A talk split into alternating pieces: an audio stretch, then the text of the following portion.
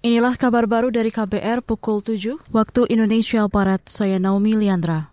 Baru delapan partai politik peserta pemilu 2024 yang menyerahkan berkas perbaikan administrasi bakal caleg ke KPU. Delapan parpol tersebut adalah Partai Nasdem, PKS, PAN, Partai Buruh, Partai Perindo, Partai Gelora, Partai Umat, dan PDI Perjuangan. Masih ada 10 parpol yang belum menyerahkan perbaikan dokumen. Hal itu diungkapkan anggota KPU Idam Holik di kantor KPU RI kemarin sebagaimana dikutip dari Antara. Kata dia apabila 10 parpol tersebut tidak kunjung menyerahkan perbaikan hari ini, maka KPU akan melakukan verifikasi administrasi menggunakan dokumen yang sebelumnya dinyatakan belum memenuhi syarat. Berdasarkan verifikasi terakhir pada Juni lalu, hanya 10 persen bacalek yang memenuhi syarat administrasi. Proses selanjutnya, KPU akan melakukan verifikasi perbaikan administrasi bacalek mulai 10 Juli hingga 6 Agustus 2023. Beralih ke informasi haji. Saudara jemaah haji gelombang 2 secara bertahap diberangkatkan dari Makkah ke Madinah untuk menjalankan ibadah Arba'in. Jemaah akan berada di Madinah sekitar 9 hari.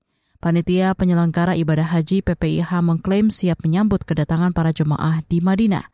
Berikut keterangan Koordinator Media Center Haji PPIH Pusat, Dodo Murtado.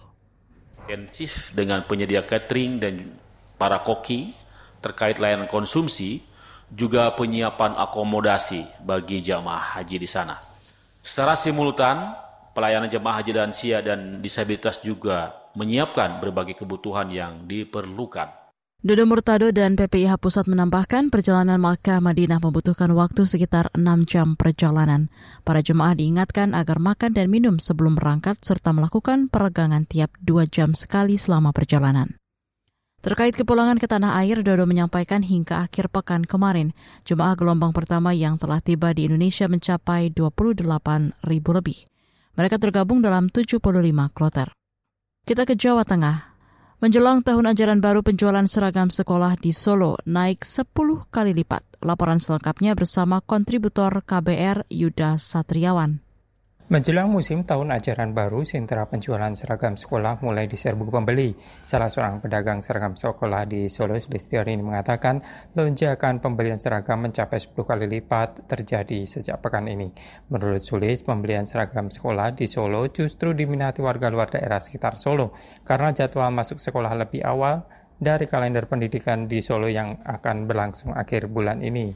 Iya Pak, malah justru belum yang Solo belum kan iki. Oh, halo. Nembe sing nyerang nembe Karanganyar Sukoharjo, Solo sebagian. Sukoharjo Senin sudah masuk. Lebih lanjut Sulis menjelaskan, tokonya menjual seragam sekolah untuk jenjang TK, SD, SMP hingga SMA.